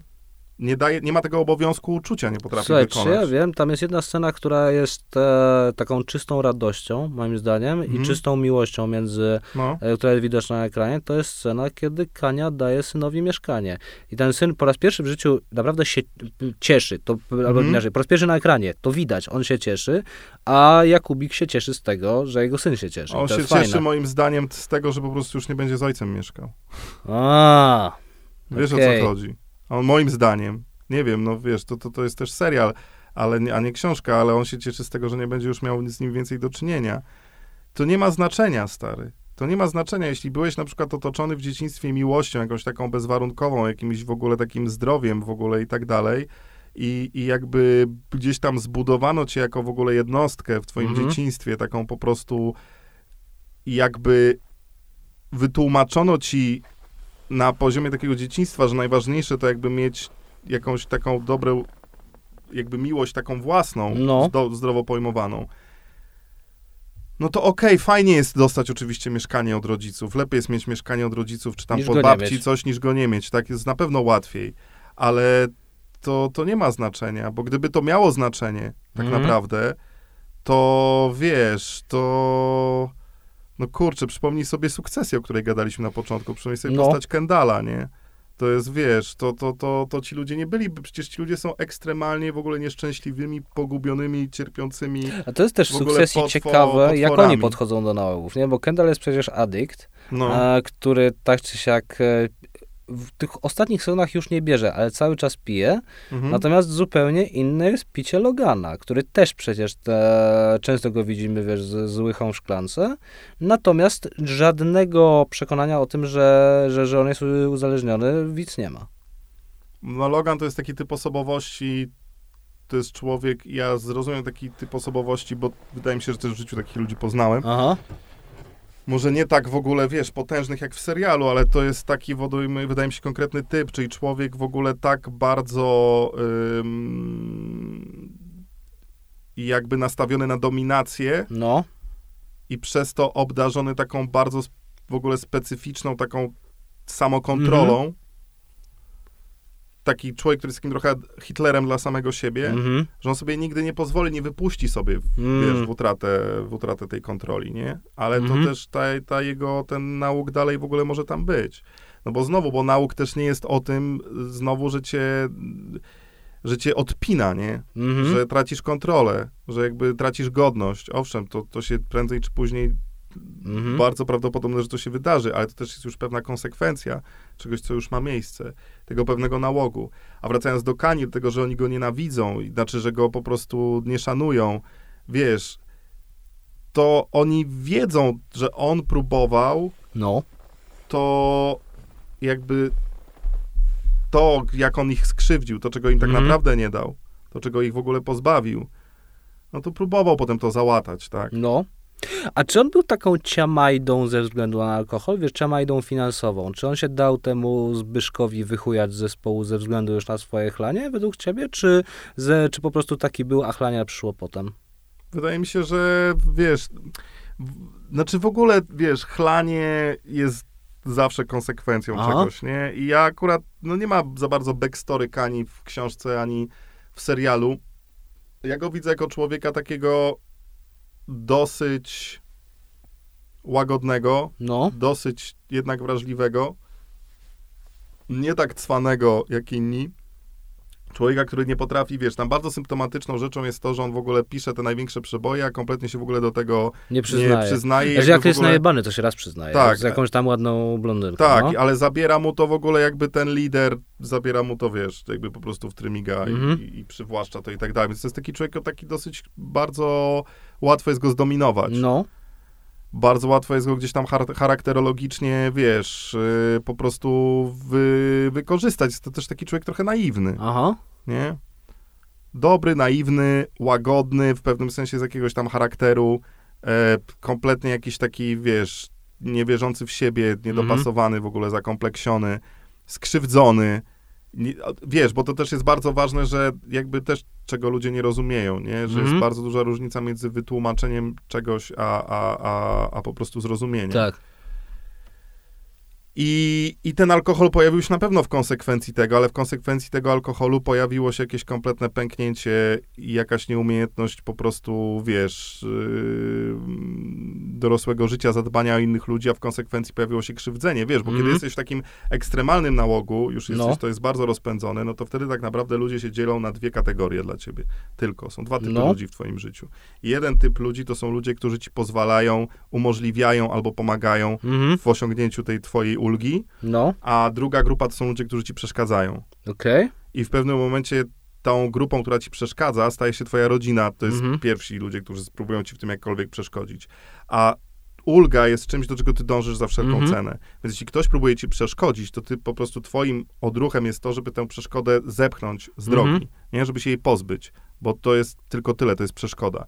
Więc nagle masz dzieci Mhm. małe, jest, które patrzą na swojego ojca i ten ojciec jakby mówi, kurde, jesteście przeszkodą dla mnie, jesteście zawali, zawali drogą, zejdźcie mi z drogi, Mhm. spierdalajcie w ogóle, odsuńcie się, nie?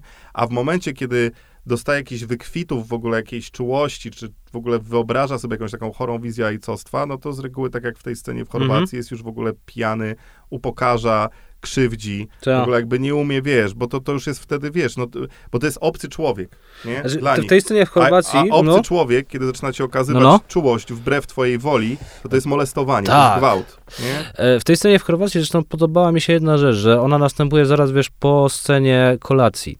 A kiedy, no, masz w- normalną wakacyjną kolację, Mhm. zresztą w pięknym miejscu, ludzie jedzą ryby, piją wino, jest fajnie, jest przyjemnie, jest no, jest, jest, jest Mhm. życie, nie? I ten najebany Kania nie potrafi, nie potrafi się tym cieszyć w ogóle, nie potrafi, Mhm. nie potrafi się tym radować. To znaczy, wiesz, taką normalną wakacyjną chwilą, jaką chyba każdy zna. No kurde, nie było jeszcze takiego alkoholika, któremu by się podobało w teraźniejszości. Co przez to rozumiesz? No, że... Gdzie żyje alkoholik w przyszłości czy w przeszłości? No tak. No, tak, ale w tak. przeszłości czy w przyszłości? I tu, czy... i tu. To się często na siebie nakłada.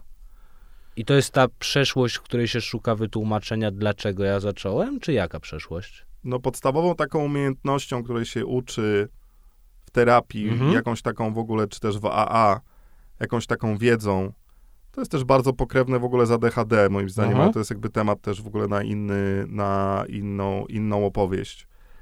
Em, to jest coś takiego, że jakby ty nie możesz wytrzymać tu i teraz. Mhm. Kompletnie jest to ci w ogóle, jest to nie do zniesienia. Bo albo musisz się bać czegoś, co jest przed tobą, Mhm. albo musisz na coś czekać, bo to coś lepszego w ogóle jest Mhm. gdzieś przed tobą, albo to coś lepszego jest gdzieś indziej i Mhm. musisz tam w ogóle dobiec. Ale jakby albo za tobą wydarzyły się te wszystkie piękne rzeczy i teraz Mhm. siedzisz sobie je wspominasz, albo rozpamiętujesz, albo masz żal, że zjebałeś i tak dalej. W każdym razie twoją naturalną tendencją do takiego stanu psychologicznego, mentalnego, w którym funkcjonujesz, jest to, aby być wszędzie, tylko nie tutaj w Aha. samym momencie, w tym momencie teraz, bo tutaj teraz to musisz być sam ze sobą Mhm. ze swoimi myślami. I to jest coś, czego wiesz, yy, to jest coś absolutnie nie do zrobienia Mhm. dla alkoholika. I z- alkoholik zaczyna dobrze czuć w danym momencie, czuć w ogóle ulgę w momencie, w momencie właśnie tej ulgi. Mhm. Nie? Kiedy Okej. przychodzi ta ulga, wywala mu tę dopaminę, jakby opada mu kortyzol, w ogóle jest na moment fajnie, tylko to fajnie jest Mhm. krótkie, króciutkie i coraz krótsze, i coraz krótsze, i coraz krótsze, więc zaczynasz biec za, jak pies Pawłowa za kolejnymi, wiesz.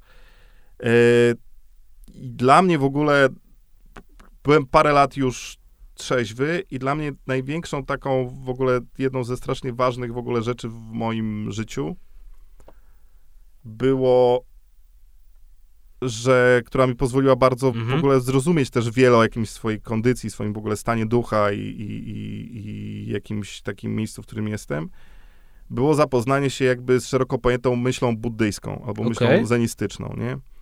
Czyli wiesz, też na poziomie jakimś praktycznym, bo no, w Sandze już nie byłem kawał czasu, ale mam dalej nawyk codziennego medytowania, które stało się już w pewnym taką potrzebą, no, żeby te 20 minut to porobić, ale też na poziomie jakimś filozoficznym, czyli Mhm. czytanie tego Suzuki, tak raczej tych współczesnych autorów, czyli tam Suzuki, Kaplo, albo ci reinterpretatorzy Dogena, bo ten Dogen był takim najważniejszym chyba myślicielem zenistycznym, takim XV-wiecznym. Ale w każdym razie ta, te zręby filozoficzne jakby buddyzmu i ta idea, to co jest jakby w sednie jakby w ogóle Mhm. tego, co, co jest w tej myśli. Też nie chcę robić teraz teraz dwugodzinnego wykładu, ale wydaje mi się, że buddyzm najbardziej można stwierdzić, streścić w takim dialogu, że kiedy ktoś, są takie dwa dialogi. Jeden, kiedy uczeń się pyta Buddy, co Budda myśli, że jest po śmierci. Aha, A Budda mu odpowiada, to jest ostatnia rzecz, o której w ogóle warto myśleć, ani ją rozważać. aha. I to jest, potem to sparafrazował Robert Anton Wilson, autor Illuminatusa. E, była to ostatnia rzecz, jaką zatweetował, zablogował przed śmiercią, czyli taki dialog buddyjski. Przychodzi uczeń do mistrza Zen i mówi, mistrzu, co jest po śmierci? Nie wiem, jak to nie wiesz, jesteś mistrzem Zen. No tak, ale nie jestem martwym mistrzem Zen. Ładne, Więc- bardzo ładne. Więc wiesz, i to, jest, i to jest o tym, że najważniejsza jest zawsze teraźniejszość, Mhm.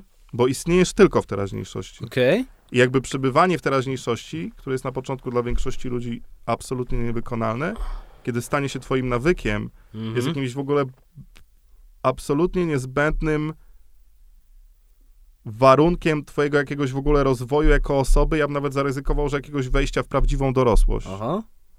Ale wiesz, że to jest przy nawale pracy też trudne. To jest stary 15-20 minut dziennie. A, że chodzi ci o medytację. Okej, Tak, dobra, myślałem, tak, że takie tak. konstans przebywanie. Tak, nie no, konstans jest, to jest niemożliwe. Nie, no. no. stary, to jest, wiesz, to, to ludzki mózg tego nie Okej. obrobi. Ale warto robić sobie też takie, wiesz, czasami No. w ogóle, czasami warto nawroty. Natomiast mózg osoby uzależnionej, która jest osobą cierpiącą zawsze, no to mózg robi wszystko, aby uciec od cierpienia Mhm. i mózg zrobi wszystko, aby zderzyć się z tym, co jest w danym momencie, bo momencie, kiedy nagle zanurkujesz w tym, co jest w danym momencie, Mhm. to w pewnym momencie zaczynasz rozumieć, co się właściwie dzieje. Mhm. A od tego osoba uzależniona też, wydaje mi się, robi wszystko, żeby uciec, bo osoba uzależniona zrobi wszystko, aby podtrzymać jakąś taką w ogóle w swojej głowie wymyśloną ideę, No, taką narrację, aha. która będzie z kolei warunkować te dalsze picie. Czyli to te narracje są wszelakie. No, Jerzy Pilch miał narrację, że to w ogóle jest, wiesz... Yy... Himmelsbach wprowadzał baśniowy element rzeczywiście. Tak, Zresztą nie cierpię ten, tego to jest baśniowy element no. rzeczywistości, a Marcin Kania ma na taką narrację, że w ogóle jest fajnie, że jest dobrym ojcem, że właśnie on przecież kupił im te mieszkania, on im właśnie umożliwił, wiesz, lepsze życie i tak dalej, i tak dalej. Tylko to naprawdę, stary, wydaje mi się, to jest najmniej, najmniej ważna rzecz. I powiem ci nawet coś więcej, że czasami ja się na przykład łapię na tym, że kiedy łapię się na tym, ja mam obecnie w ogóle bardzo kocham swoich rodziców, mam z nimi bardzo No. w ogóle obecnie dobre relacje. Nie zawsze tak było. Ale teraz jest okej. I ja mam coś takiego, że kiedy łapię się na tym, że na przykład moi rodzice mm, nie dali mi żadnej. Przez wiele lat miałem taki żal, że rodzice No. mi nie dali żadnej nieruchomości, mieszkania w ogóle i tak dalej. Chociaż w końcu ojciec dał mi coś tam, co by się może nie było mieszkaniem, ale No. się okazało bardzo przydatne i wartościowe, ale to już inna rozmowa. Ale zawsze kiedyś łapałem na tym, to miałem potem coś takiego, grzebałem w tym i, i jak już byłem taką bardziej, powiedzmy, świadomą osobą i się orientowałem, że to nie jest żal o to, to jest żal o coś zupełnie innego. Aha, okej. Nie? Więc to moim zdaniem, stary, to, to, to, to, to, to, nie, ma, to nie ma znaczenia. Po, porównaj, wyobraź sobie, że chodzisz do pracy, już kończąc, taki przykład. No, Wyobraź sobie, że chodzisz do pracy jakiejś. No chodzę do pracy. Nie, ale do, do, do, prac, do, no. do tamten. I na przykład Dobra, do zarabiasz, w tej, no. zarabiasz w tej pracy, nie wiem, tam 30 tysięcy miesięcznie. Fajnie. Jest fajnie, nie? Od chuja pieniędzy 30 tysięcy miesięcznie, nie? Masz wszystkie świadczenia do tego. Się nie muszę martwić o lekarza. Masz no. umowę podpisaną na w ogóle następne pięć. Jak cię wywalą, muszą ci zapłacić w ogóle bańkę, muszą ci zajechać Jeszcze lepiej. w ogóle kary. Masz wszystkich lekarzy, multisporta w ogóle i tak dalej, nie? Tylko, że przychodzisz dziewiątego, do, o dziewiątej codziennie rano do pracy Mhm. i musisz iść do swojego szefa do pokoju i on jakby pluje ci codziennie rano na mordę Mhm. Nie? I mówi, albo cię bije na przykład, Okej. nie? Albo podchodzi w trakcie, jak ty wykonujesz swoją pracę i przy wszystkich jakby Znieważa cię. znieważa No. cię albo policzkuje cię i tak dalej. I może na początku to, to nie ma aż takiego znaczenia, No. ale po miesiącu, po dwóch miesiącach, po trzech miesiącach, a ten szef to robi coraz częściej, Mhm. i jest coraz bardziej jakby pomysłowy i jakby jest ten też taki bardzo ważny element upokarzenia cię przy wszystkim. Gwarantuję ci, Mhm. że to 30 tysięcy i ten milion złotych i te wszystkie benefity, one przestają mieć znaczenie. To jest dobry argument. Słuchaj, ostatnie pytanie. Eee, bo mówiłeś o tym poczuciu niepewności, które jest teraz i które odbija jakoś dawno temu w Warszawie. Eee, ty jeździsz trochę po świecie, Mhm. e, ja też trochę jeżdżę po świecie i za każdym razem, jak teraz gdzieś jestem za tak zwaną granicą, głównie na, za Atlantykiem, Mhm. a mam wrażenie, i nie jest tylko też moje wrażenie, bo jak czytam sobie amerykańskiego Twittera, i jeszcze takiego fajnego eseistę nazwiskiem Charterton Williams, Mhm. e, który mieszka w Paryżu na co dzień, ale Mhm. wiesz, publikuje w The Atlantic i czasami bywa w New Yorku. A zapach trawy, który jest na ulicach i w ogóle ilość naćpanych ludzi jest tego wielokrotnie więcej niż dawniej. No w... I ja, no. wiesz, jak ja to oglądam, ostatnio miałem coś takiego, ostatnio miałem to rok temu w Toronto, wiesz, pier, pierwszy poranek, Aha. jeszcze zjetlagowany, więc wstaję, jest, nie wiem, siódma rano, idę sobie na długi marsz No. przez miasto, idę do dzielnicy biznesowej i widzę, że jarają te zioło równo wszyscy. Jeszcze jest, mam ten Mhm. problem, że ja koszmarnie źle reaguję na zapach zioła, bo od razu chce mi się żygać. A tego jest więcej niż było i to jest jakiś znak czasów, według Ciebie? Mm, To jest ciekawy temat, to jest bardzo w ogóle temat rzeka No. zioło, uważam. To w ogóle jest też bardzo ciekawe. No ja byłem w Nowym Jorku y, przed COVID-em i po COVID-zie i No. w trakcie COVID-u zalegalizowali zioło i No tak. rzeczywiście różnica jest diametralna. Jakby poza zapachem, który Mhm. jest wszędzie, jest kuna w Nowym Jorku, gdzie byłem ostatnio rok temu, to, to nie wiem jak to wygląda w Kalifornii, bo jeszcze nigdy nie byłem w Kalifornii No. i muszę nadrobić tę zaległość. Jakoś będę w przyszłym roku, właśnie też się obawiam tego, bo bo- boję się też bezdomnych, wiesz, na ulicach, bo ten widok podobno jest potworny. W sensie tego Mhm. nie ma na obrazkach takich normalnych, no ale jednak e, ciągnące się kilometrami namioty bezdomnych, którzy też e, są Mhm. uzależnieni, bo to jest jakieś dla nich poczucie ulgi ucieczka. To jest No, to, to taką jest książkę ci polecam właśnie też Gabora Mate w Krainie Głodnych Duchów. To Okej. jest najlepsza książka o uzależnieniu, jaką czytałem, a ona jest generalnie o ćpunach z Vancouver, Aha. bo Vancouver jest tak samo jak tam, jak w San Francisco Aha, podobno okej. i tak dalej. Vancouver jest cała, cała taka dzielnica zamknięta. Aha, Takie getto jest, Mhm. narkomańskie. Już takie po prostu wydzielone, tam policja nawet nie wjeżdża, nie? Jest takie, takie po prostu getto dla, dla Mhm. narkomanów. Znaczy tam w Stanach to w ogóle też pamiętam, epidemii opioidowej i tak Tak. dalej, to tam to w ogóle jest siedem światów się dzieje, ale jeśli chodzi o, o konkretnie o jaranie zioła, y, a, jak Kalifornii bardziej jednak zależy na rural, Kalifornia i tam na północ, żeby. Tak. do Big Sur, no ale to jeszcze jak pojadę, to wrócę i ci opowiem, nie chcę mówić tam o czymś, co się jeszcze nie wydarzyło, a biletów też nie mam jeszcze kupionych. Natomiast z tą trawą to jest trochę dziwna sprawa, bo na pewno jest to, jest to specyficzna w ogóle używka, wiesz? no. Jest to specyficzna używka zarówno jeśli chodzi o leczenie, Mhm. bo jest zupełnie inny jakby program terapeutyczny do leczenia trawy niż y, z reszty w ogóle używek. Jak przychodzą goście uzależnieni od trawy, bo oczywiście, że są uzależnieni od Mhm. trawy goście. Jak palisz piątkę dziennie, ja znam takich delikwentów, to jesteś uzależniony, tak? To w ogóle nie ma o czym mówić. Ale to trochę nie wiadomo, co z nim zrobić, bo trawa tak dziwnie... Trawa mały taki obszar straty daje, Aha. wiesz o co chodzi. No jak palisz dużo trawy, ale nie przesadzasz z niczym innym, no to nie masz tak, że tam może jesteś funkcjonujący. Ty, ale nie da się pracować przy trawie. Ale nie no, są tacy, jest mnóstwo ludzi, którzy tylko po trawie mogą Żartujesz. pracować. No tak. Okej, dobra. Znaczy, y, tak, mój organizm tak na nią reaguje, więc e, może organizmy inne reagują zupełnie inaczej. Okej. No, m- może być tak, że na przykład też masz ADHD, nie chcę się broń Boże diagnozować, ale to też jest tak, że w ogóle na przykład No. na, y, ja tak mam, że zawsze strasznie źle reagowałem na jointy. No. Strasznie źle. Aha. Raz, raz na 10, jak się ujarałem, to było fajnie, a w większości reagowałem bardzo źle i musiałem pić alkohol do tego, bo Aha. działały na mnie bardzo A lękowo. to nie, to dla mnie alkohol plus joint to jest w ogóle samobójstwo. No, ale, ale że działały na mnie bardzo jointy tak dezorientująco, w ogóle Aha. lękowo. Nie wiedziałem, co się dzieje, nie, nie, to mogłem mnie, nic mnie, zrobić. nie, to mnie mdli po prostu. W ogóle Czuję się bardzo chory, no. No, i, i, ale to, to wynika z tego, że właśnie jak masz ADHD, to, to jointy bardzo wzmagają. Aha. Jakby te objawy ADHD strasznie wzmagają i generalnie nie powinno się tego robić.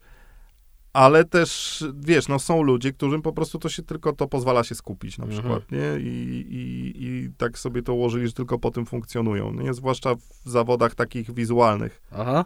To Okej. też jest ten, też jest tak, jak ktoś jest na przykład grafikiem, albo coś robi wizualnie, albo coś robi manualnie, to, to, to pomaga im się to ludziom w ogóle bardziej skupić i tak dalej. Specyficzna jest to w ogóle ta, ta, ta używka, ona na pewno też dużo mniejszą ma szkodę społeczną niż Mhm. wszystkie inne, wiesz, no jakby no ludzie raczej po jointach nie popełniają przestępstw, A nie? widzisz więcej ćpunów na ulicach? Bo to jest też jakieś moje doświadczenie. Ale w widz- Polsce, czy... Nie, nie, właśnie na zachodzie.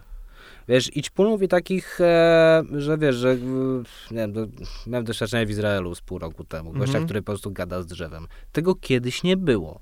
I to nie jest tak, że po prostu mi się nagle oczy na to otworzyły. Trudno Seriously, przestrzeń z czego to się się bierze. zmieniła. Na, na, w Stanach się na pewno bierze po prostu z legalizacji. Tak, Po prostu dzieło zaczęło być legalne. no.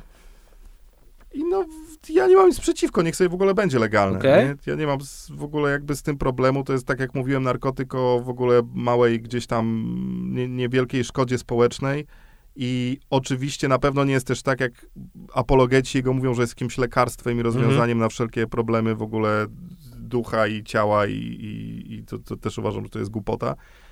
Ale jest taką używką, że wydaje mi się, że jeśli to komuś pomaga, to wiesz, no to najgorsze, co możesz dostać od zioła, tak naprawdę to raka płuc, jak od papierosów. No to, to, to tego, tego ja bym się w ogóle najbardziej obawiał. Em, natomiast i to jest coś innego niż z innymi, wydaje mi się, to jest coś innego niż z innymi narkotykami. Te niebezpieczeństwa, zagrożenia są trochę Mhm. inne, ta szkoda społeczna jest trochę inna. Generalnie na przykład, gdyby to nie zależało, to w Polsce też byłaby legalna marihuana, Okej. nie miałbym z tym problemu, kosztem mocnego ograniczenia dostępu do alkoholu, Mhm. typu na przykład no, stacje benzynowe, promień wokół szkoły 100 metrów, w Mhm. ogóle, a najlepiej wydzielone takie liquor store jak w USA, jakby to ode mnie, jakby mnie kto pytał. Natomiast trawa, słuchaj, no jakby wiesz, no myśląc właśnie tkanką społeczną, to lepiej chyba, żeby ludzie jarali jointy niż pili alkohol, bo jednak to ich jednak trochę uspokaja i nastrawia, nastaja też pozytywnie i jakoś tak empatycznie ich otwiera i to, że to na mnie tak strasznie działa, bo to nie ten. Tylko widzisz, ja też jestem z takiej szkoły, że ja w ogóle uważam, że prohibicja działa przeciwskutecznie.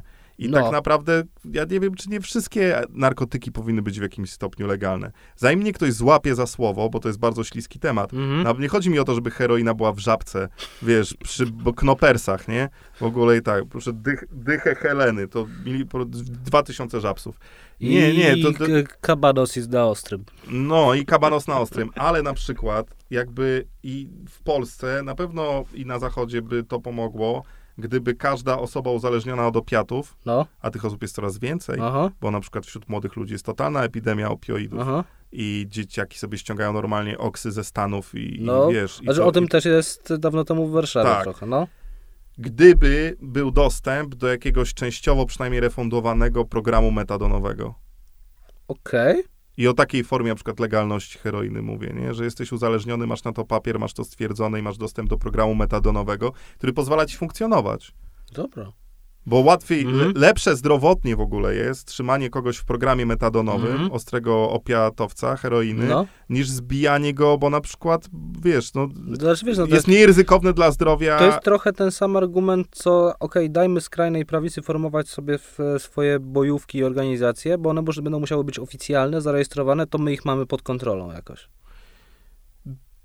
To, jest, chyba wydaje mi się, że to jest wbrew pozorom dość odległe, aczkolwiek Aha. też uważam, że jakby to, tak, to masz rację. No, No. To jakby zawsze, kiedy coś penalizujesz, kiedy coś robisz nielegalne, jakby zaczyna się, wiesz, czek, ruch wahadła odbija, odbija w drugą stronę. Nie mam, nie wiem jak to na przykład powinno być z narkotykami jakimiś typu aperami. Aha. Nie mam zdania co do psychodelików. Aha. Na przykład wydaje mi się, wierzę w to, że jakby ten nurt terapii psychodelicznej gdzieś tam mam takie mieszane uczucia co do tego, to znaczy na pewno jest to w stanie komuś pomóc, ale kurczę, no wymaga to bardzo, wydaje mi się, ostrego przygotowania, żeby w ogóle jakby prowadzić przez tego typu przez tego typu seanse i tak dalej, ale generalnie jestem no, wrogiem prohibicji, ona do, jakby do niczego dobrego do, nie prowadzi, ale żeby w ogóle osiągnąć do punktu, w którym pewne rzeczy na przykład są legalne i rzeczywiście tak jak mawia prawica, opieramy się na ludzkiej odpowiedzialności tak. dorosłej osoby, bo też... No na można, autonomii też I też na woli, ek, no. ekonomii.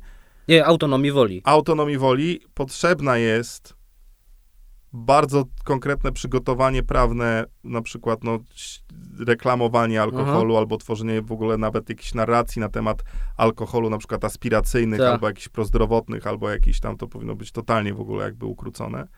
I tutaj pełna zgoda na przykład ze śpiewakiem. A po drugie powinna być jakby, no kurczę, znaczy tego, co to, czym jest uzależnienie mhm. i czym w ogóle jakby, wiesz, yy, skąd ono się bierze jakby to powinien tego uczyć w szkole podstawowej, stary, nie? I tak samo jak w ogóle uważam, wiesz, no, że w jakimś tam idealnym świecie, który mam w głowie i który pewnie nigdy nie nastąpi, powinno się dzieci w szkole uczyć gotować mhm. i jakby wbijać gwoździe i medytować, bo to są rzeczy, które powinien umieć każdy człowiek, albo manualnie naprawiać jakieś, jakieś rzeczy, albo na przykład coś uszyć, albo no. coś, na przykład przygotować sobie posiłek, albo na przykład właśnie medytować, to każda osoba powinna żyjąca mieć tego typu umiejętności.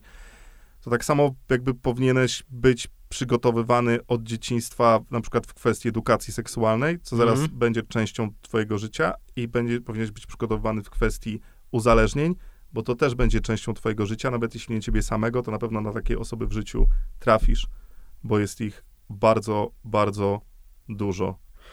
I tym postulatem delege ferenda kończymy. Jakub Żuczyk był moim gościem. Dziękuję Dzięki Wojtek, bardzo. pozdrawiam wszystkich i wszystkiego dobrego.